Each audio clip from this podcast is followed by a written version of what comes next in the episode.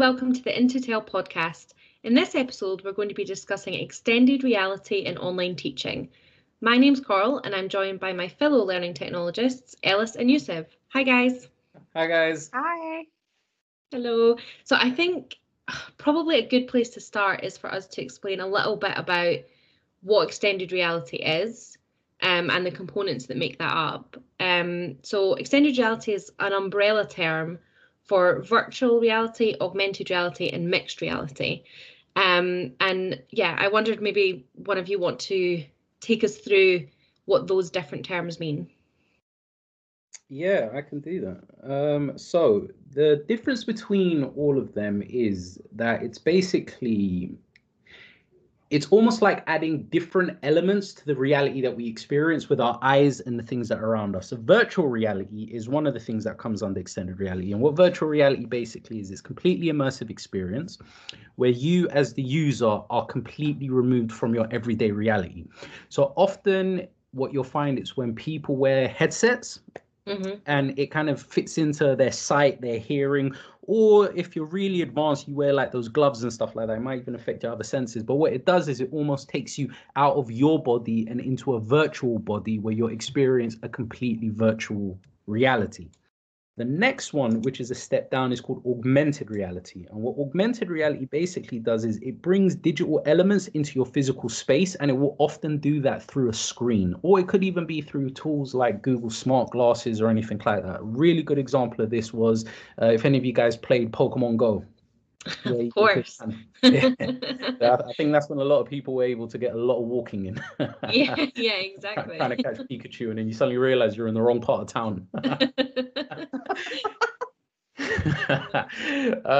Not saying that happened, that wasn't a cry for help, don't worry. But the idea is that through your phone you're able to kind of see things outside your reality. But you've also got businesses that have been taking full advantage of this. I think it was you, Coral, who told me about IKEA and the way that they were using in their app that you could check out furniture and how it would look in your space before you purchased it.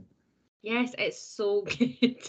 It's so useful. There's a few kind of home companies actually that I've seen that you just download their app, pick the piece of furniture, and then you can display it in your room so you can see exactly what it looks like. And I think, you know, companies, and I mean, we know that gamers and the gaming industry are sort of leading in all of these fields, but certainly I've noticed recently businesses are really using some of these things to, well, essentially to sell their products.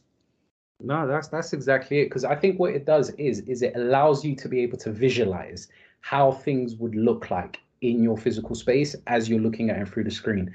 We even used it, I think, in some of the teaching in the training that we were doing, where you could bring things like cells and biological structures into your physical. So if you're telling somebody about the cell membrane or anything like that, rather than just kind of describing it to them, you could ask them actually, well, look at it through your phone, and you can actually start revolving it and playing around with it and everything like that. But yeah, that's what augmented reality is. And the final one is mixed reality.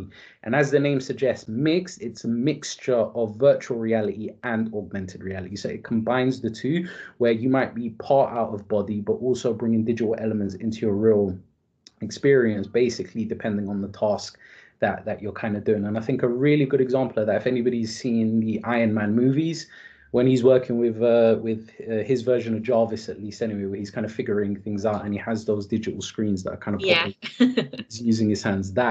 That's the level we're trying to get to, but don't worry, you don't have to worry about bringing that into your classroom. Can you imagine? Yeah, I think the thing about mixed reality is it focuses on interaction. So it's where augmented reality, you might see something in your space, like, you know, we're talking about the furniture, but you're not interacting with that, you're just seeing it in your physical space. Whereas the mixed reality wants to focus more exactly what you just said, like the Iron Man is a great example because he's actually interacting with the things in his digital space. So I think that's, yeah, a bit more focus on interaction. Yeah, but I mean, all of them have that commonality where it allows us to go beyond our senses of what we can see or hear right in the now. Yeah, exactly. And if it's okay for me to jump in, I don't even know if I was introduced in this episode, but I'm Tab. But I just ambushed the podcast episode. But I was going to say another film reference would be like Minority Report, right? Where there's he's got that kind of screen where he's controlling it physically in the physical space, but it's controlling kind of digital content in the digital space. And there's actually something called the Microsoft HoloLens. Have any of you seen that one? No. Yeah, so that's they actually came and did a demonstration somewhere I was working previously, and what it is it's kind of like a headset that has like a visor on it. So you know how a virtual reality headset is kind of closed, so you can't see out of it. Yeah, so the HoloLens is like that, but it's got a visor that's transparent instead. So you're looking through like a layer of sort of glass, and it's. What you see is you can see your real environment in front of you, but you can see holograms kind of projected onto the environment. So they demonstrated it. They put a chair in the middle of the room and they gave us the headset. And then when you put the headset on, you could see a person sitting in that chair and like talking to you and stuff. And you could walk up to it and you could walk around the chair and you could see the person from all different angles.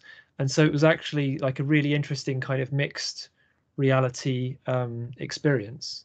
Yeah, that sounds really interesting. I've seen something similar used for kind of corporate training. So it's the same sort of thing that you're putting on the headset and you're seeing someone in front of you, but in your space, and you're having a discussion with, say, like a employee or a colleague, and it's you've got to choose options of what you're going to say, and you're seeing their actual reaction in that space. And I think that's quite an interesting use of it, isn't it, to kind of be able to see physical people as well in your space and reflect on that. Yeah, definitely. So is anyone else, do any of the rest of you have had any experiences with virtual reality, augmented reality, mixed reality, anything like that? Yeah, I do. One of the previous places I worked at implemented this to assist with their induction and sort of open evenings. So we actually sort of similar to QR codes, but instead of QR codes, we use pictures and we connected videos to them, and we had a host of iPads, and students or prospective students could come up and scan the picture with an iPad that would then play them a video. And it was to showcase the different things they might have learned on some of the courses that we were offering.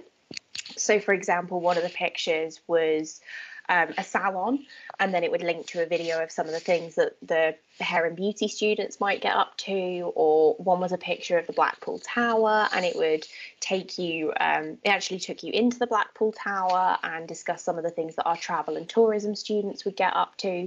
So it was just an innovative way, instead of having a teacher or a student stood at the front going, this is what I learned on this course, and it was really good, because they could actually see it in real time and see some of the things that they would engage with on the course in a subtly different way. Yeah, I think that's a really brilliant example, and I think it just shows you that it doesn't have to be complicated, because I think when people imagine, you know, when people say virtual reality, augmented reality, or any of these things, people go to that extreme, you know, they go to the Iron Man thought, don't they? They go to like the high tech, and people panic and think, how could I possibly use that in my teaching? But actually there's really simple ways. And you mentioned QR codes there. I don't know if anyone wants to expand on that.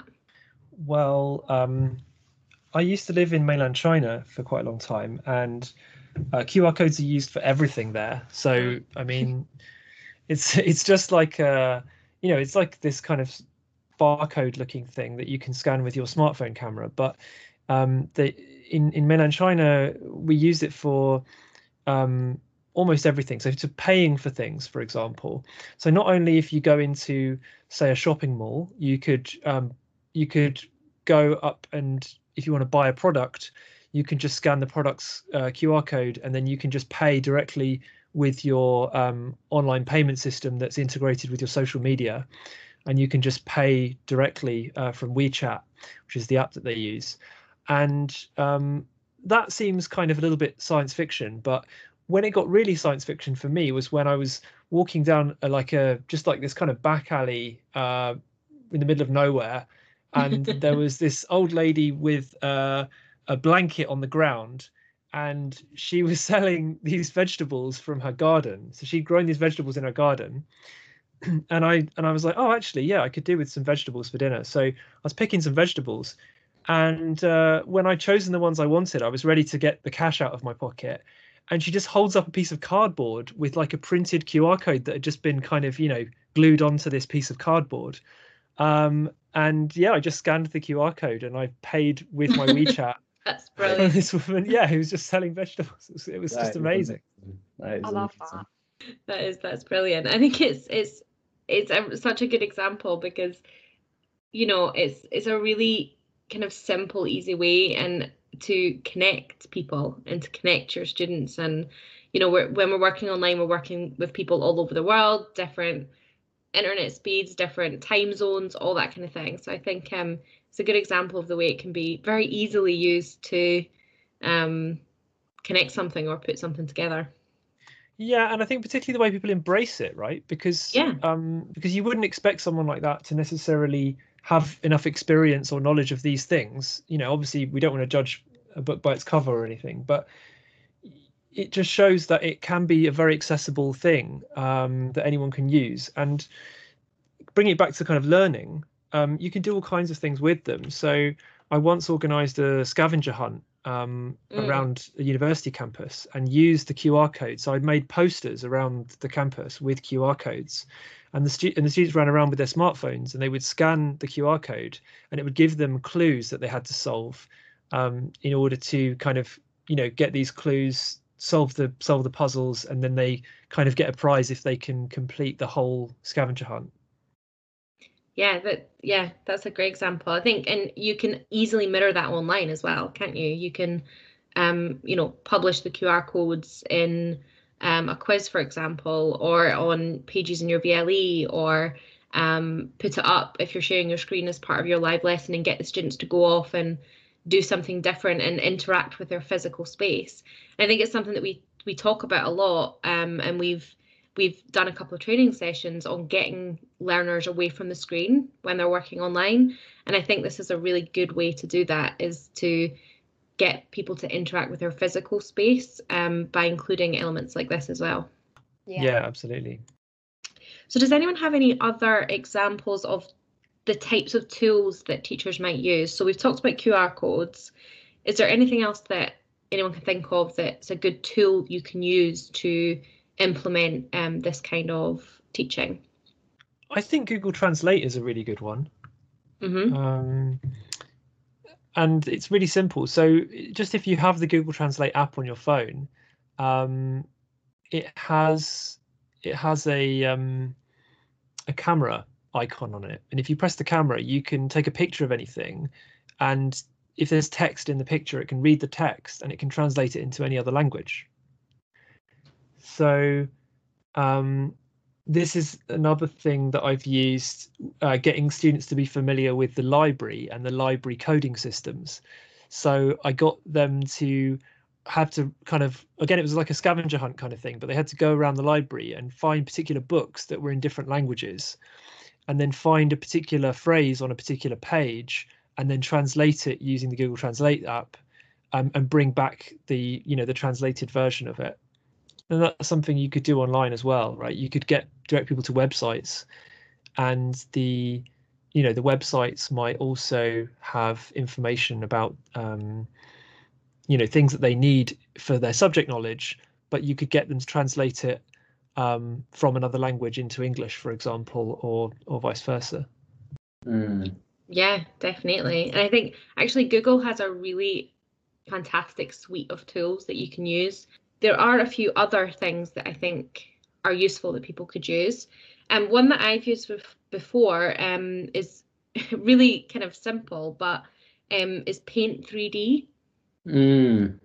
So it's kind of, it's not something that you would really automatically think of, but if you've got kind of the latest version of Windows on your computer, you should have Paint 3D. If you don't, you can download it, but you just search for Paint 3D on your computer search bar, and it should come up, and you can select from a host of 3D images that they already have.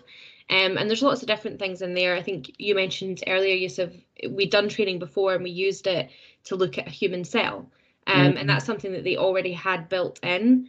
And again, you can just pull it up on your screen, you can move it around your screen, you can zoom into certain areas, and it's a sort of 3D image of that particular thing. And then you can also send that file, so you can save it and send it to your students. When they open it, it will also open in their space and on their camera in 3D and sort of in their reality as well. So that's quite a good kind of simple tool.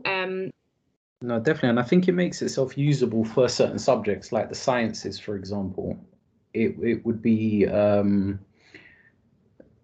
use case and the utility side of it becomes slightly more obvious. But as with the majority of these tools, and even going back to the story that Tab told of that woman in China where she was selling her vegetables with the QR code, is that given any of these tools, it's always based on what is it that you as the teacher or you as the human need to be able to do in that particular sense, and does it make sense at that point to extend reality. So for her to be able to take payment, it made complete sense to use a tool like a QR code to be able to allow her to kind of tap into digital banking so that she could stay cashless while selling vegetables on a random back road to Tab.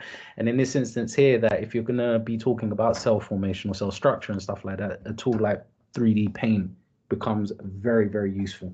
I was just going to say, I think one of the really good things about Paint 3D is sort of the ability to interact with things that maybe you otherwise wouldn't be able to interact with. So you know, the idea of a cell, I can't pick that up and turn it around and get a good look at it, but I can in Paint 3D.